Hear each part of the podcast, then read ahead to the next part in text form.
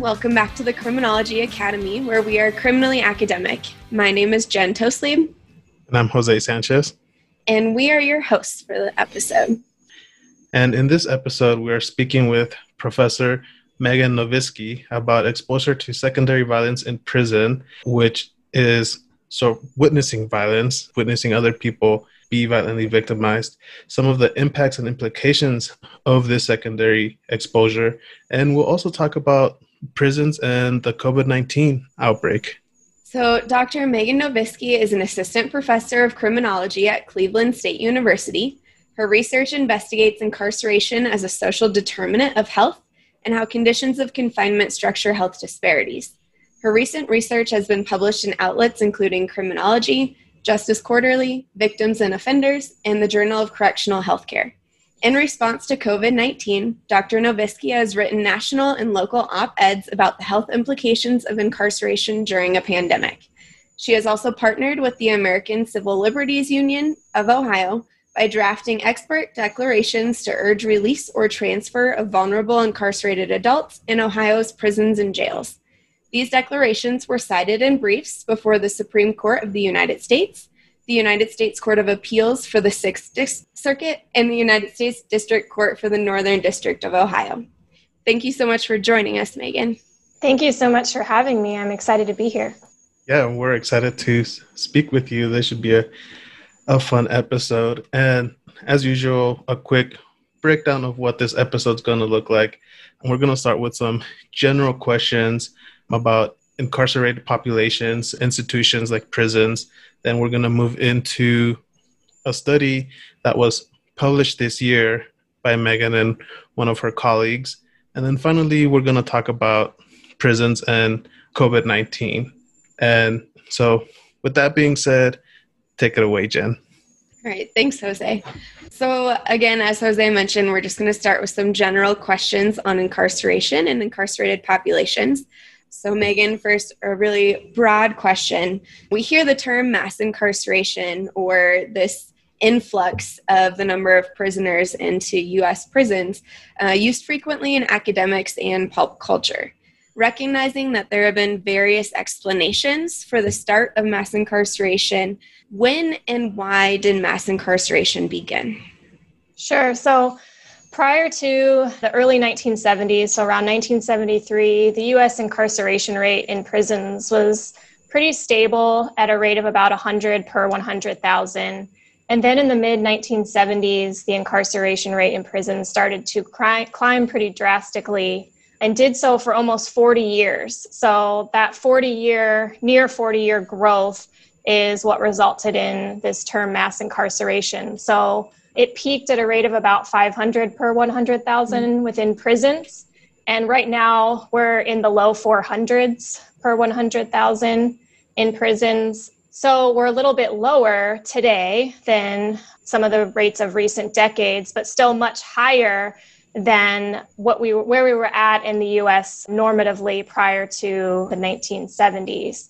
And of course these numbers are even higher when you include jails in the estimate. So I was referring to prisons only. If you throw jails in it's even higher. And as for the the why or the drivers of mass incarceration, the biggest drivers are these shifts in sentencing practices that occurred between the 1970s and 1990s. And these were put in place in general to reflect mentality of getting tough on crime or being more harsh with sentencing.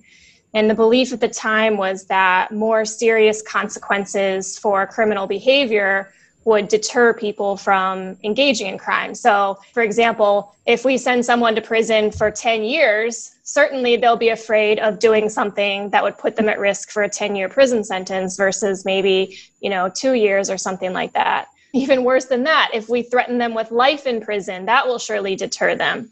So you saw introductions of mandatory minimum sentences, three strikes laws. So on your third felony, it triggers an automatic life sentence. Truth in sentencing, so where people were able to be released from prison earlier based on good behavior, there were caps put in place for how much time they had to serve. And then, as I said, laws mandating life without the possibility of parole. So, the backdrop of all of this, of course, was the war on drugs. which played a large role because a lot of these sentencing efforts targeted drug offenses specifically. All right, so we know that several trends have kind of come out of mass incarceration, including things like overcrowding, racial disparities, changes in arrest and sentencing policies, which you just discussed, an aging prison population, you know, this reliance on control of the population compared to rehabilitation. And so, could you elaborate on one or two of these trends and how they impact the lives of those who are incarcerated? Yeah, so I'll focus on the aging prison population since that's one of my focus areas. People who are 50 years of age and up are typically classified as older or geriatric population in prison settings, which is pretty different from community settings where you would see older ages like 60 or 65 and up. And the reason you have that lower age criteria is because people who have been incarcerated tend to experience more health problems earlier in their life than people who have not been incarcerated. And so, over the last couple of decades, what we've seen is a large increase in the number of older incarcerated adults in prisons. So, today, what you can think of is essentially one in five people in prison would be classified as older, so be at least 50 mm-hmm. years of age.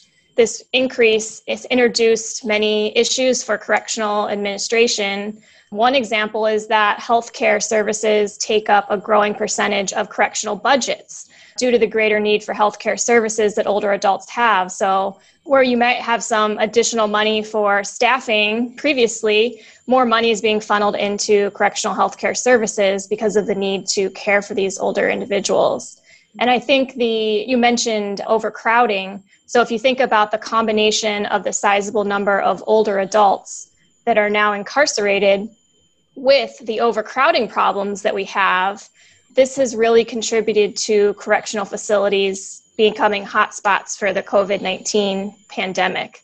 And then, if you just think about the fact that prisons were never really designed to accommodate an older population, so simple things like guardrails in showers so that people don't fall. Or I know people in my research that I've interviewed have talked about, you know, making requests to be on a bottom bunk versus a top bunk because when they're assigned to a top bunk if they have a condition like epilepsy where they're at risk for seizures and they fall out that then becomes a life threatening situation. So those are the kinds of things that are coming up with this growth in the older prisoner population. I hadn't even thought about the bunking situation. That makes so much sense. I mean not only epilepsy but just getting older too and climbing to the top bunk. That would be difficult yeah, and I, I hadn't really thought about it much either until I started talking, you know, with people who were living in these situations. And something else that, you know, they used as examples were things like, you know, if they don't get vision checks regularly or if they don't get hearing aids that can help them, that then increases their risks for victimization in the prison because they can't monitor their surroundings as easily due to, you know, declining vision and or hearing. Mm-hmm. Wow. Lots of things to think about. yeah. One of the things that you mentioned a little earlier was that we have, compared to some of our previous decades, a lower population. Incarceration rate. Yes. and so some of the research that we're seeing come out is talking about you know this downsizing of the prison and jail populations or i've seen a couple call it or say that we're entering this era of mass decarceration. What exactly does this mean, and why are we seeing this happen now? First of all, I'll say I hope we are entering an era of decarceration. I certainly think that's the direction we need to be heading towards. And so some of the reductions that we that we are seeing, well, let me let me scale back. So to explain what decarceration means, we're simply talking about implementing policies and procedures that will significantly reduce the volume of people incarcerated in jails and prisons. So, calls for decarceration are being made for multiple reasons. So, some of the rationale behind that includes growing evidence of inhumane conditions of confinement, the financial expense of incarcerating so many people. I know in Ohio, it's about $25,000 per year per person to incarcerate in our state prisons. So multiply that out times the about 49,000 people we have incarcerated in prisons in Ohio, and that just gives you an idea for what we're looking at with the budget. Mm-hmm. And then problems with overcrowding and understaffing. And again, we're seeing this play out with the pandemic, where we have all these people crowded together and they're unable to socially distance and they're having problems keeping up with staffing and they can't account for the conditions of the pandemic. So I think the pandemic represents a timely reason or rationale for why decarceration is being suggested and advocated for. All right. So, kind of switching topics just a little bit to get into kind of this new wave of terminology that people are advocating for. So, in recent years, there's been this push amongst some correctional researchers to use people first language when describing those who are in or touched by the criminal justice system. And based off of your work, the things that I've read, and just talking to you in other um, circumstances, it seems like you're a strong advocate of this movement. Can you kind of describe this trend and the importance of using terms like people who are incarcerated or people who were incarcerated rather than things like offender, inmate, ex convict, etc.? Yeah, and I'm really glad you asked this question. So I'll start by saying that this is something that should have been trending much earlier. Yeah. And I will admit myself that this has been a learning curve for me. And I have made efforts to be more intentional in my choice of language because basically the goal is to describe incarcerated individuals as they are, which is people. And this is a population that is far too often dehumanized or seen by the public as subhuman. So basically, academics such as myself, the two of you, others, policymakers, the media, we all risk contributing to the problem if we use stigmatizing terms such as offender or inmate. And so the important thing to remember is that incarceration status does not or should not strip someone of their humanity. We need to remember we're talking about human beings here, we're talking about people. And one example that I will always remember was when I sat down to interview someone, and it was shortly after this individual had left prison. So it was a few months after he was released. And we signed down to do the informed consent process. And I asked him to sign his name, and he started tearing up and he was like you know I'm, I'm really sorry. It's just the first time anyone's asked me to actually use my name instead of sign inmate. And that really you know resonated with me. I certainly don't want to be part of the problem here. I want to be part of the solution. So that's why i have tried to be more intentional in in my language choices and the words i'm using even like when i'm writing academic papers and things like that. I completely agree that this is something that should have been more widely implemented years and years ago. And it has long ranging stigmatizing effects, even post release, that we're seeing. So, yeah, absolutely. Yeah, definitely. And I've seen it with, we see it with juveniles, and people are moving away from calling them delinquents. And I know even some people have pushed back against like the term juvenile because, you know, in our field, the juveniles young person that that has been adjudicated of something. And yeah i gotta agree too that it just makes it seem like when you call someone an ex-con or a criminal like you're not to get like super theoretical or, or with it um, but you're sort of labeling the person as a whole based on one act right? Instead of so just focusing on the act itself yeah, absolutely. I mean, you're essentially contributing to this branding that occurs of someone or de- or defining them based on their, you know, one one choice they made or one bad decision they made. And so it kind of takes away in a sense optimism or ability to kind of move forward from that and do something that is different, right? Yeah, definitely. And so as we start sort of making our way towards talking about your your paper, so if, when you look at the at the report by the Bureau of Justice Statistics at the end of 2019, there were approximately more than 1.4 million individuals incarcerated in state and federal prisons. And again, like you said earlier, this is the lowest rate that we've had in quite a while. More often than not, those individuals who are incarcerated not only engage in criminal behavior, but are also victims of other people's criminal behavior, both in and out of prison. How many or what percentage of people would you say are victimized while they are under institutional control, whether that be in prison or in jail? Yeah, so that's a great question. And my response to that is that the estimates, you know, depend on how we're defining victimization. But a couple examples I can give you is that 2% of the deaths of people in prison are caused by homicide. And then, yeah, right. So, and then the results of a national survey of jail detainees, this was back in 2002, showed that approximately 7% of those in jails were injured in some way as a result of a fight or an assault. And then, you know, also disturbing is BJS reporting about 25,000 instances of sexual victimization among incarcerated people in 2015. Those are the re- most recent estimates we have.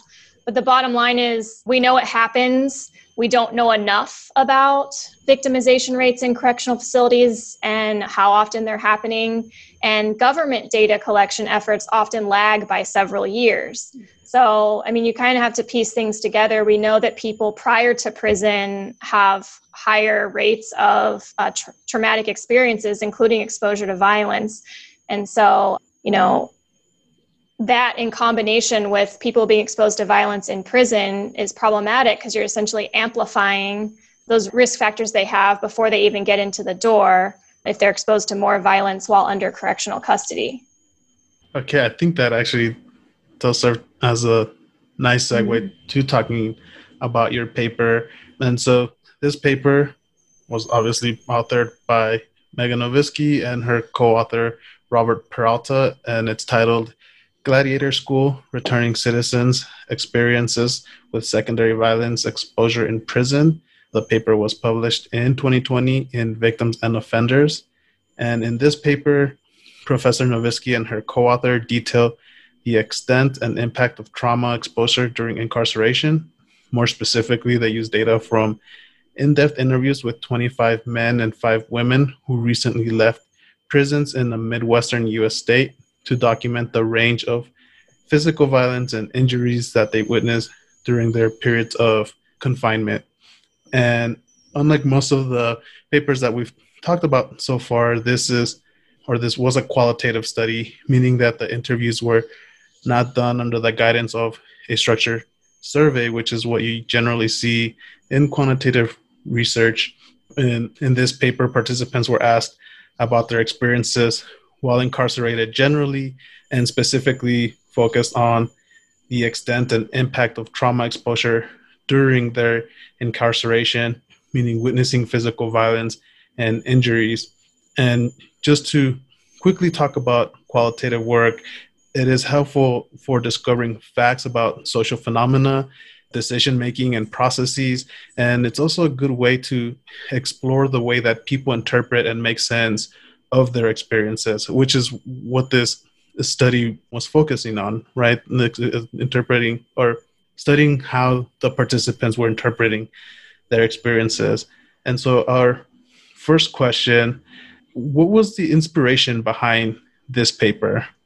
Yeah, thank you for that introduction and kind of overview. And as I said a couple minutes ago, we don't know nearly enough about the extent of victimization in prison. So, one of my areas of research interest are understanding the conditions of confinement, and I certainly see violence as as a part of that. And as the two of you are probably also aware, based on your own research, it can be pretty difficult to collect data from prisons. That contributes to why we don't have, you know, a larger understanding of violence inside institutions. And the data we do have, I'll add, are also fairly narrow in that they tend to focus on prison violence as one of two things either personal victimization or perpetrated assaults. right? So we're typically surveying people about whether or not they were victimized and whether or not they committed a misconduct, including, you know, violence. So with Rob and I's paper, we really tried to widen the lens, so to speak, by conceptualizing victimization or violence as also including witnessed violence. So not just whether someone was personally victimized or whether they perpetrated an act of violence, but what were they observing around them and how is that a component of violence that we should be thinking about and so the idea was to get a better understanding of prison violence by considering the implications of witnessing violence inflicted on others and why is it important to understand the frequency and intensity of secondary exposure to violence or witnessing violence I think it's important for a few reasons. Firstly, it's certainly a human rights issue. Mm-hmm. So, correctional authorities have a duty to provide humane conditions of confinement, which includes safe living court conditions or living quarters. So, just because someone's incarcerated, that doesn't mean that they have lost their constitutional rights. They still have constitutional rights. Secondly, traumatic events, including experiences with violence, can trigger or worsen mental health symptoms and they can become barriers to rehabilitation and reentry. So within the correctional literature, we look at what's termed responsivity factors. So what are the barriers that are going to, that are going to get in the way of rehabilitative programming being effective? And if someone is so traumatized or experiencing, you know, reduced functioning because of mental health symptoms, then that's going to potentially be a barrier to their ability to complete rehabilitation programming and successfully reintegrate back into society.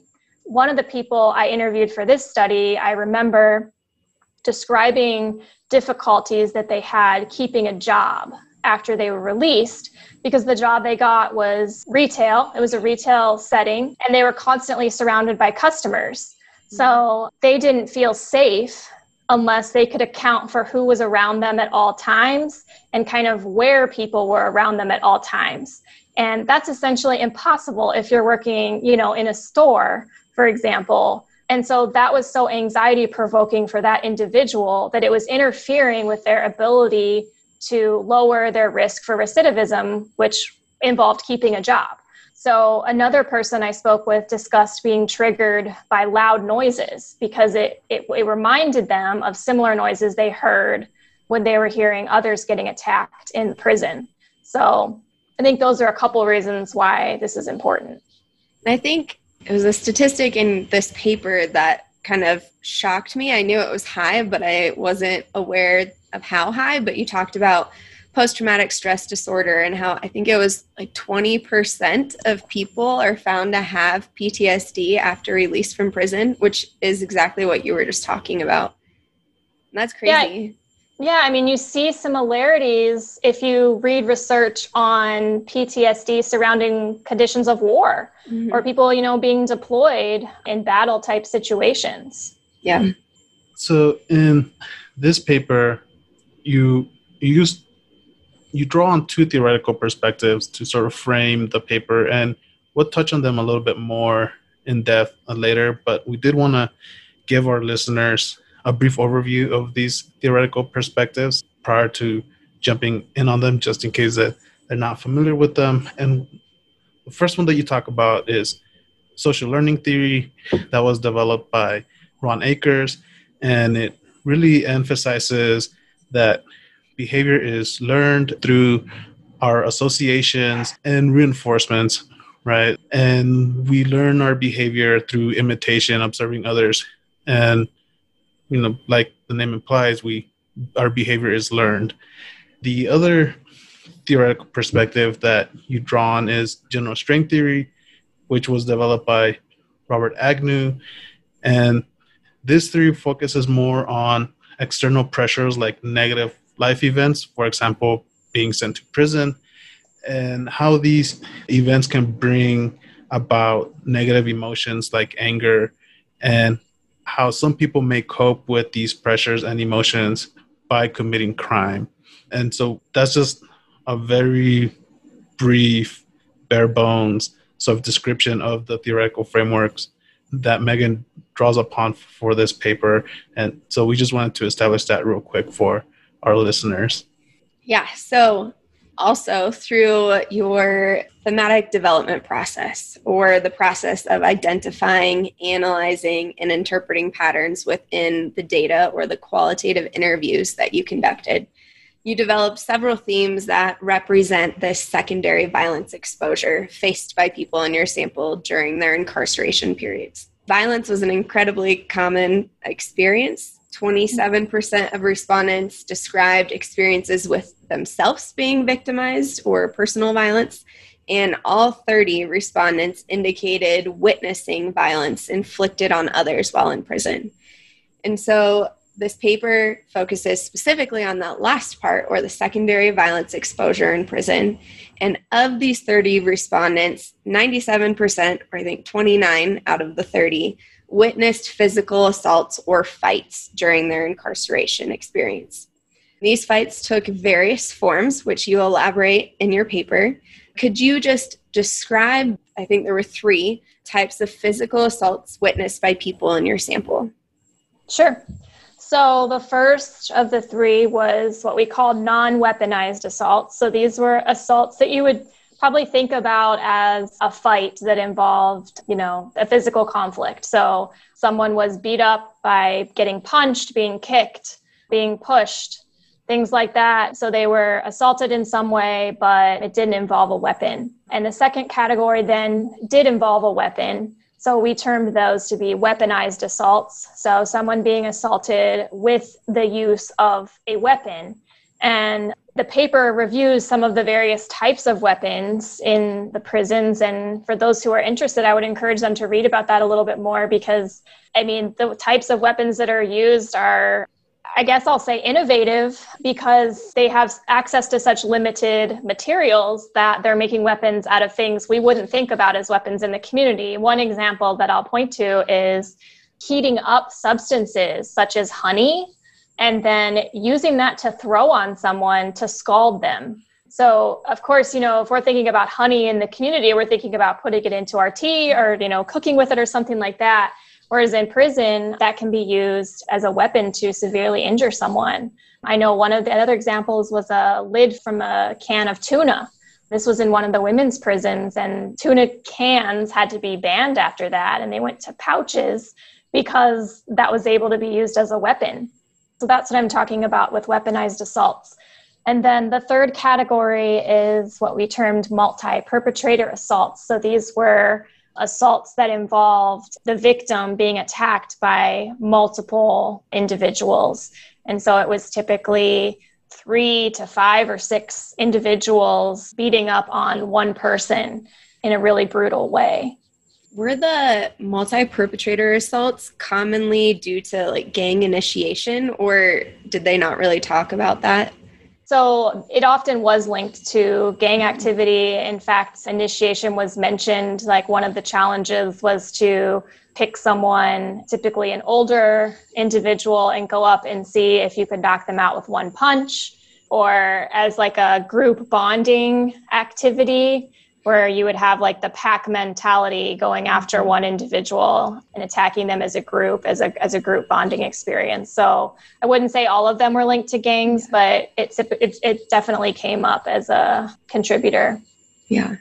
Yeah and i would also agree with you meghan that if people are interested in these things the quotes that you pull out and use in the paper are really enlightening. And some of these experiences are just pretty traumatic experiences to even think about, especially some of the like weapon involved assaults were in the innovative ways and the different descriptions where it's a lot to unpack, but I think it's important to get out there into the world.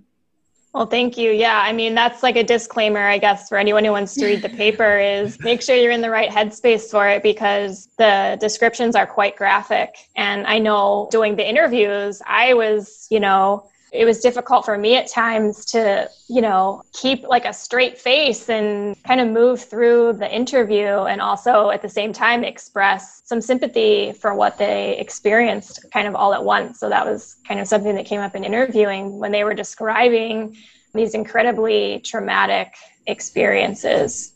Yeah. All right. So, to kind of tie back into the theoretical perspectives that Jose mentioned before, could you talk a little bit about how witnessing these physical assaults map onto social learning theory and general strain theory? Yeah. So, I guess I'll start with social learning theory first. So, the idea, as Jose pointed out, is that with social learning theory, observed behavior essentially risks being imitated. And this is why you see the push within evidence based practices within corrections to get correctional staff on board to model pro social behavior. Because if they are modeling pro social interactions, that will be witnessed, that will be observed, and hopefully over time that will be repeated. Of course, the opposite rings true as well, according to this theory, that if staff are engaging in misconduct and violent behavior themselves, that may risk being imitated. And so, related to, you know, watching violence, if people are witnessing physical assault with some frequency, theoretically, then their risks for imitating or repeating that behavior would increase. And so, this is concerning not only during incarceration because violence in prison could increase if that happens, but also upon release if people have learned while they're incarcerated that violence is effective. And then general strain theory. So, as people are experiencing unpleasant or stressful events with increased frequency, as Jose pointed out, they're more likely to experience these negative emotional states. So, that can include anger, frustration, fear, desperation, and so on.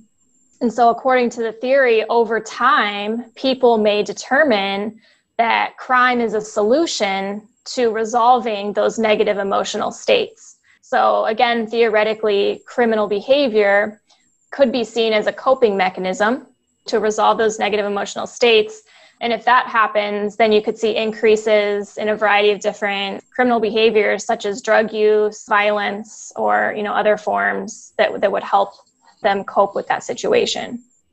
And as you pointed out, I mean, this is concerning not only when they're in prison with an increase in misconduct violations, but also post release, where these actions could be taken out on other individuals. And considering 97% of people in your sample were witnessing these violence, these physical assaults, that's concerning. yeah, I think. Oh, yeah, and, and think. Well, I was going to say, and think about the length of time that they're witnessing. Yeah. I mean, in, in the United States, our average you know prison sentence is about three years mm-hmm. so that's a long period of time if that's kind of the environment that you're living in yeah yeah. And something else that you touch on on this paper is not just witnessing people getting hurt violently, but sort of the extreme, which is witnessing homicides. At least nine of nine out of 25% participants in the study described seeing a person kill somebody else. Again, the most extreme form of violence. And you also mentioned that it was very common for these deadly altercations to sort of just happen with very little provocation. And so, what we wanted to ask you is sort of this you discuss these burdens of violence. And can you describe what is meant by burdens of violence and elaborate on how these burdens aren't necessarily just restricted to the victim of the violence or like the direct victim of the violence. Absolutely. So, underscoring this, I just want to emphasize that, you know, something that's important to consider here is that the environment within which people live can impact them in a variety of ways. So, by burdens of violence, what I mean is the consequences or hardships of violence beyond the victimization of the individual who's victimized themselves. So, in this paper, Rob and I discuss how the burdens of violence need to be expanded conceptually. And so, one example is that some of our respondents discussed how, even though they weren't involved in certain acts directly themselves, so they weren't the victim of the violence and they were not perpetrating the violence, they still had to be involved in it in some way. Not only by watching the violence, which happened across respondents, but being asked to do things like work on the cleanup crew after a violent altercation. So we talked to people, for example, who were actually describing mopping up blood following a serious assault or homicide.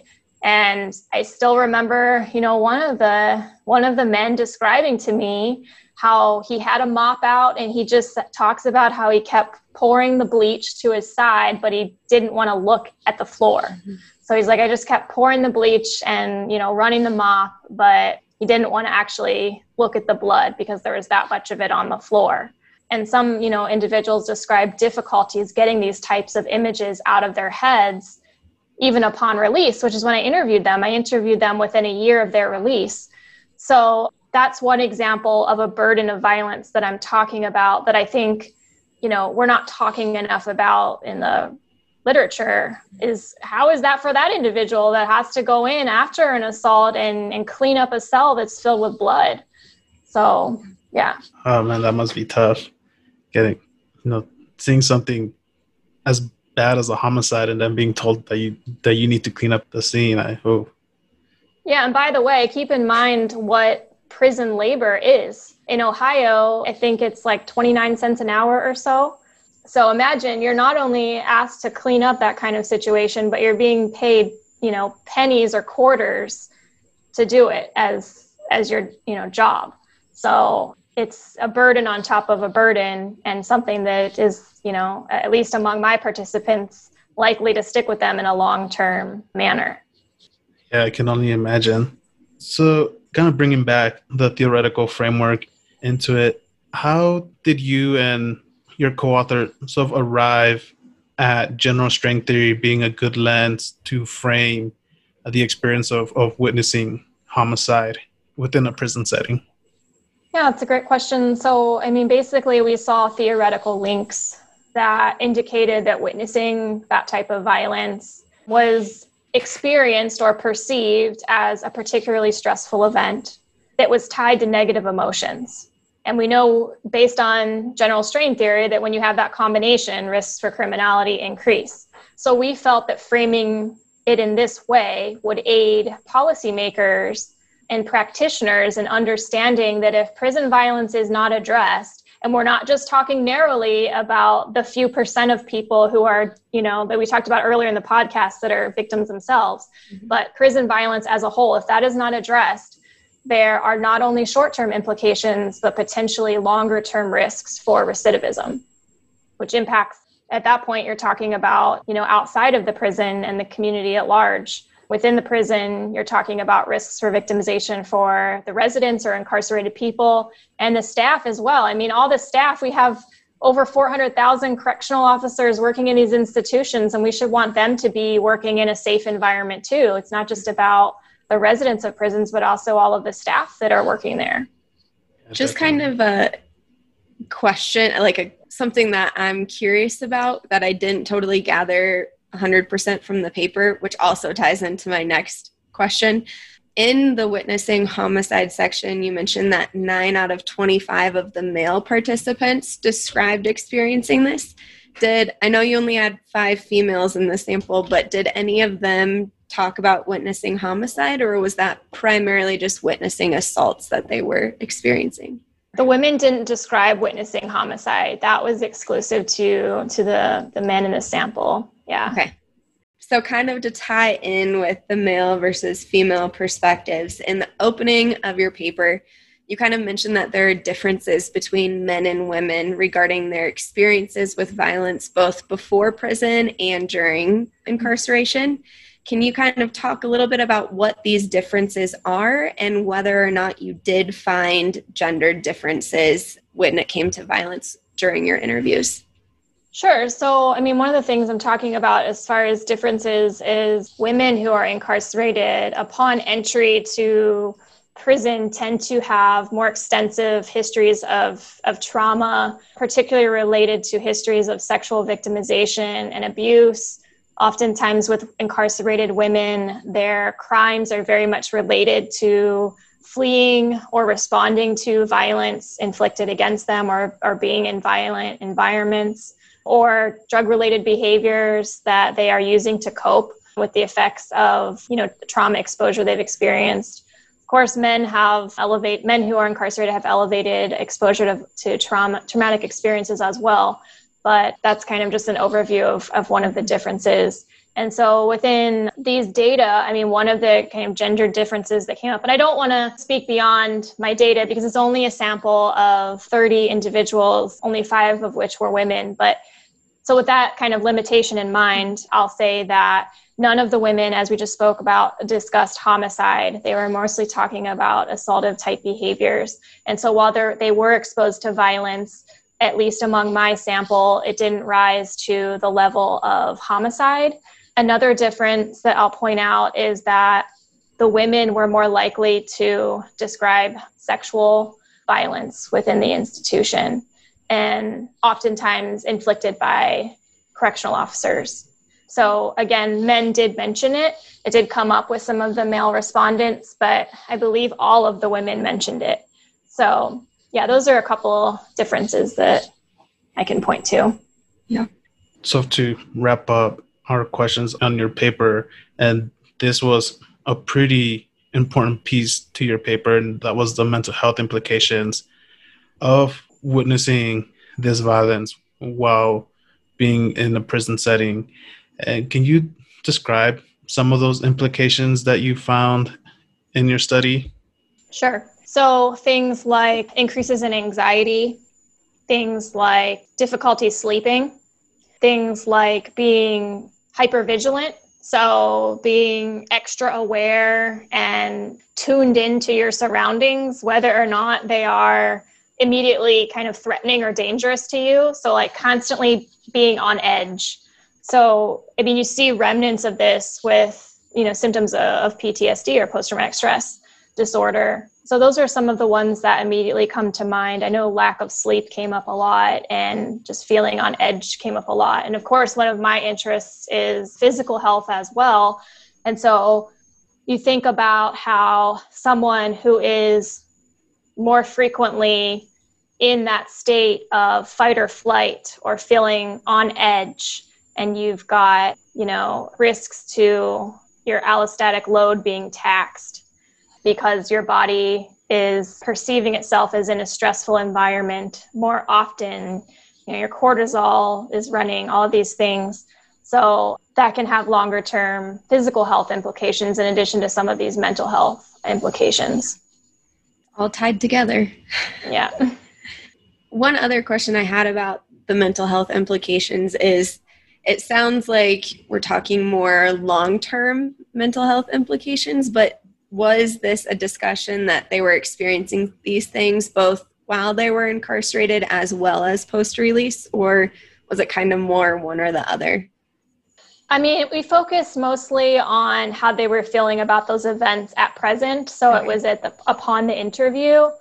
I suspect that while they were incarcerated, they had limited abilities or they, they felt they had limited abilities to kind of process what they were dealing with or talk about it because there's this expectation that you are not to show emotion in you know prison especially in male facilities. So they were mostly reflecting on what was going on at that moment in the community. And i will say that something that came up quite a bit was like you know that they try to not even think about it because it's mm-hmm. that kind of like upsetting and they were willing to discuss it with me but that was in part because they felt that if they spoke up about it it might lead to some positive changes down the road. But otherwise they they tried to like compartmentalize it almost and just like pack it away and not think about it because it's so anxiety provoking. Yeah. Makes sense. Well hopefully it does have uh, some positive changes down the road. I know mental and physical health is something i'm interested in too so fingers crossed that we can actually make some differences and some movement on the ground. Yeah, absolutely. Yeah. All right. So I, I think this discussion of mental and physical health is a nice kind of transition point to move into a discussion on COVID 19, the COVID 19 pandemic in prisons, and some of the research that you've done on this, as well as some of the more public research, like the opinion editorials you've written. So, correctional facilities, we know that they're particularly vulnerable places in the United States when it comes to not only violence, as we've been talking about this episode, but also when it comes to health and pandemics. And so I looked up, and as of I think January 5th, in American prisons, more than 329,000 people who are incarcerated have tested positive for COVID, and over 2,000 um, individuals who are in prison have died from the coronavirus. So, pretty high numbers. Um, in one of your more recent papers, you've talked about some of the largest hotspots or clusters of COVID 19 in the US are actually in correctional facilities or are identified as correctional facilities. And so, can you talk about what you have a little bit, but elaborate more on why these jails and prison settings are particularly vulnerable places for things like COVID 19 transmission?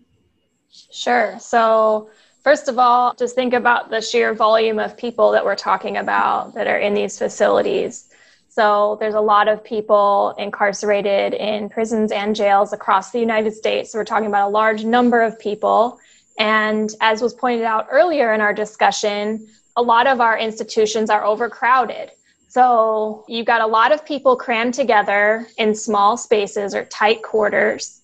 It's a very stressful environment. Think about our discussion on violence that we just had, right? So the environment is stressful, and we know that exposure to prolonged periods of stress can actually increase risks for infectious disease because your immune system can decline in heightened states of stress. And then you've got a lot of older adults crammed together in those circumstances. So, one in five individuals are 50 years of age and up. The incarcerated population at baseline tends to have more chronic health problems than individuals residing in the community. So, pre existing risks for something like coronavirus so you kind of like and then also prisons and jails we have to remember are not static environments. They're very fluid environments. You have and even if we take away the transfers let's assume there was no transfers going on which we know there were but let's say there weren't you still have the hundreds of thousands of correctional staff moving in and out of those facilities every day. So whatever they're exposed to in the community they're bringing into the prison and whatever they're exposed to in the prison they're bringing into the community and so you kind of put all that together, add on the fact that it's impossible in those settings for people to do the basic CDC guidelines like we have been encouraged to do in the community, like stay six feet apart from other people. When you, I mean, someone I just talked to the other day was talking about living in a dormitory style setting where there was 120 people in the dorm and the bunks were three feet apart. So even when you're sleeping, you're right next to someone else. So all those factors combined are the perfect storm, unfortunately, for these facilities to become hotspots. And we've seen that play out over the last 10 months. Yeah. I know during the summer we were talking to some individuals who are incarcerated in Oregon prisons within the solitary confinement units. And one of them straight up told us, you know, this is the first time I've ever been thankful to be in a restrictive housing setting because I am able to socially distance versus, as you mentioned, you know, in the dormitory settings, you're three feet apart even when you're sleeping. So it's just interesting. Yeah, and I love that paper that that you did. I thought one of the comments by one of your respondents, and you can correct me if I'm wrong, but I think it was this paper but the individual said it something along the lines of it's not a matter of if it's a matter of when you know it, it will spread throughout the prisons. And i thought that was just spot on.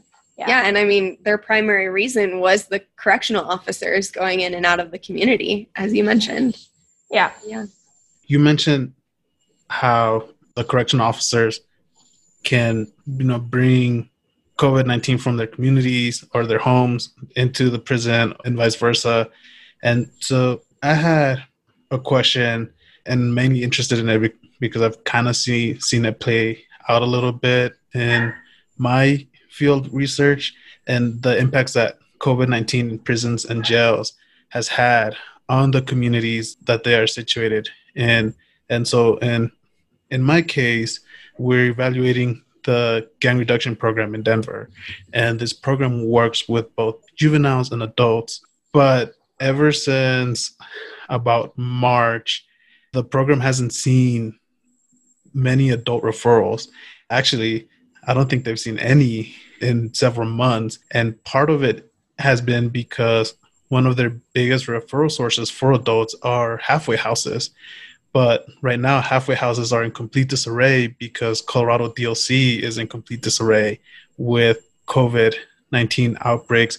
So I've heard some people at halfway houses mention that, well, we have this list of people that we are expecting to come in, but we'll get 24 hour notice oh this person's no longer coming because they contracted covid. And because we don't actually know what our intake is going to be we can't make these referrals. So how do you think covid-19 in prisons and jails is affecting the communities outside of those walls yeah well i think the example you gave is you know really relevant and I think that also touches upon something coming up in the family study that I've been doing with Bree Boppre at Wichita State University. So we've been interviewing family members who have a loved one incarcerated during the pandemic. They've told us about similar things happening inside the facilities with programming coming to a halt, essentially, because these prisons are trying to go on lockdown or have reduced movement to reduce spread but then that has the you know kind of unintended or collateral consequence of reducing access to the programs they need to be eligible for release which is slowing down their release. And as you're describing it that's then trickling you know into halfway houses. And so to your question more directly i think how it's impacting the community first of all risks for infection are likely elevated in the community because of correctional facilities when you have hotspots in prisons or jails and you have staff working there coming into the community, that increases the risk for everybody. I mean, correctional officers go to the same grocery stores we do, the same restaurants for pickup, they have families. So there's increases in risk in the community just to contract the virus. But the other way it's it's affecting the community is these individuals have families in the community and these families are you know, just devastated by what's going on. I mean, a lot of them, all the people I've talked to, haven't got to see their loved one in, you know, 10, 11 months because visitations are shut down.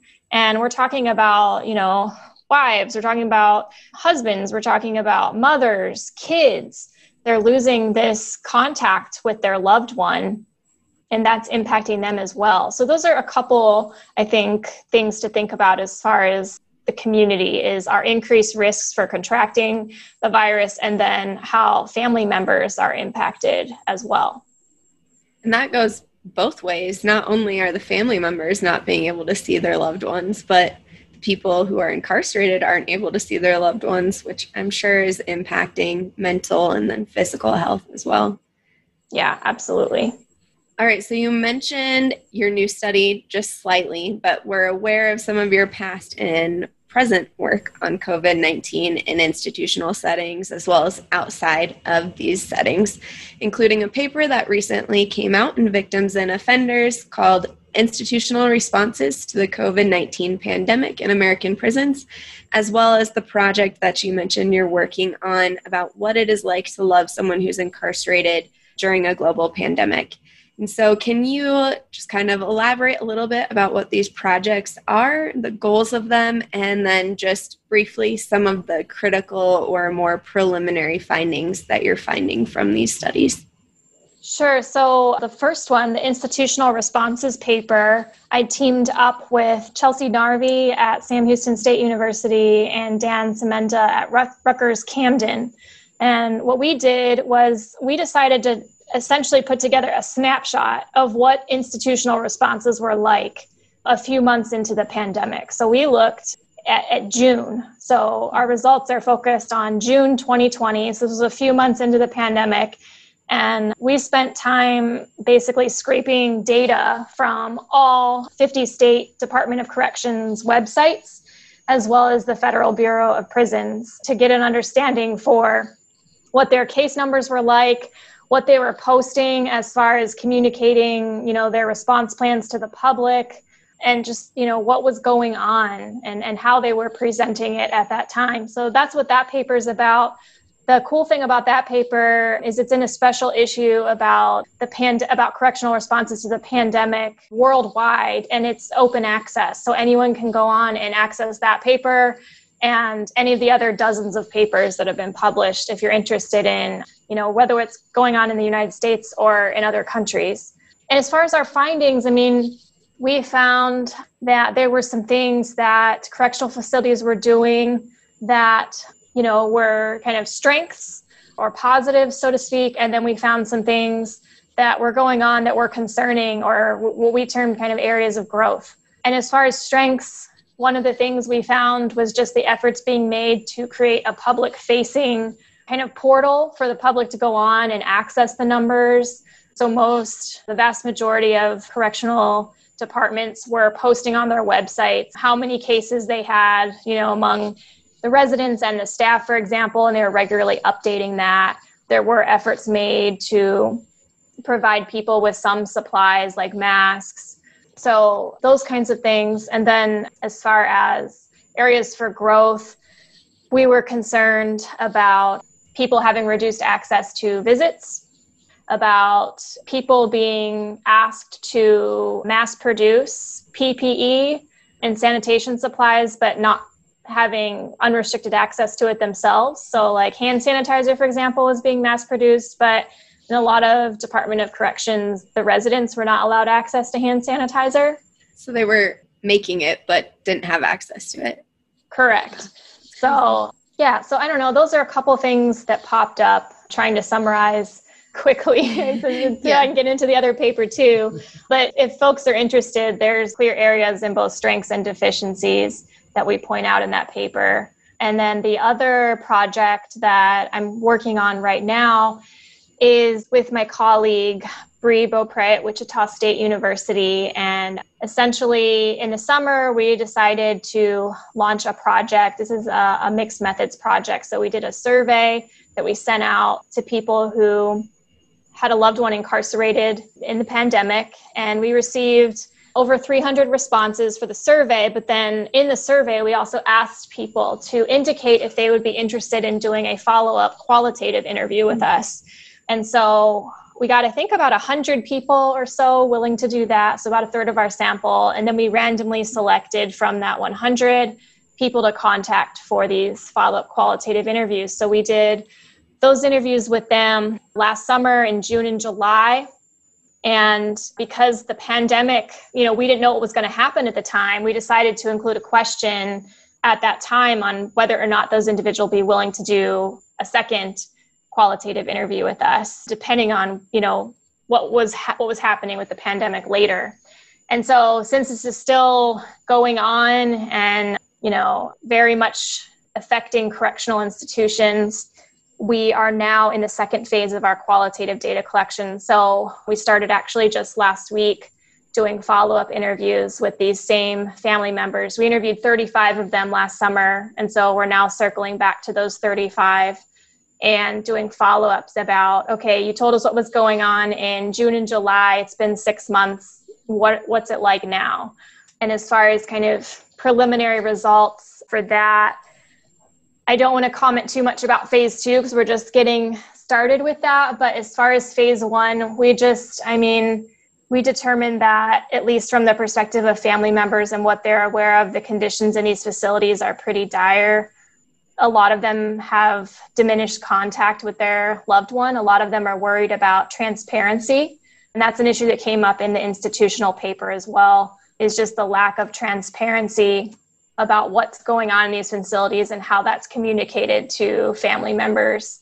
And then there's reporting changes within themselves as a result of, you know, constantly worrying about their loved one and what's going on. So, you know, increases in anxiety, having, you know, more kind of being more on edge or more like, you know, worried and stressed, seeking out counseling for themselves because they don't know how to handle the stress of what's going on. So it's it seems to hmm. be affecting at least the people in our sample pretty significantly and the conditions in the facilities have been reported as pretty dire. I guess a couple examples I'll point to there is people not having access to things like masks, you know, for weeks or months on end. I know one example that was described to me was the soap wasn't being replaced frequently enough. And then when the soap was replaced, it was way too strong. The chemicals were too strong. So people were using the soap and then they were getting burns on their hands and arms mm. from the soap. And so they were in this awful situation or predicament of, I want to wash my hands and reduce my risk, but if I wash my hands, I'm going to burn my skin. So, yeah. And then an example from an interview I just did a couple days ago this woman's significant other has not been outside for 10 months, has not seen the sun, has not gotten fresh air, the prison has been consistently in a lockdown type situation.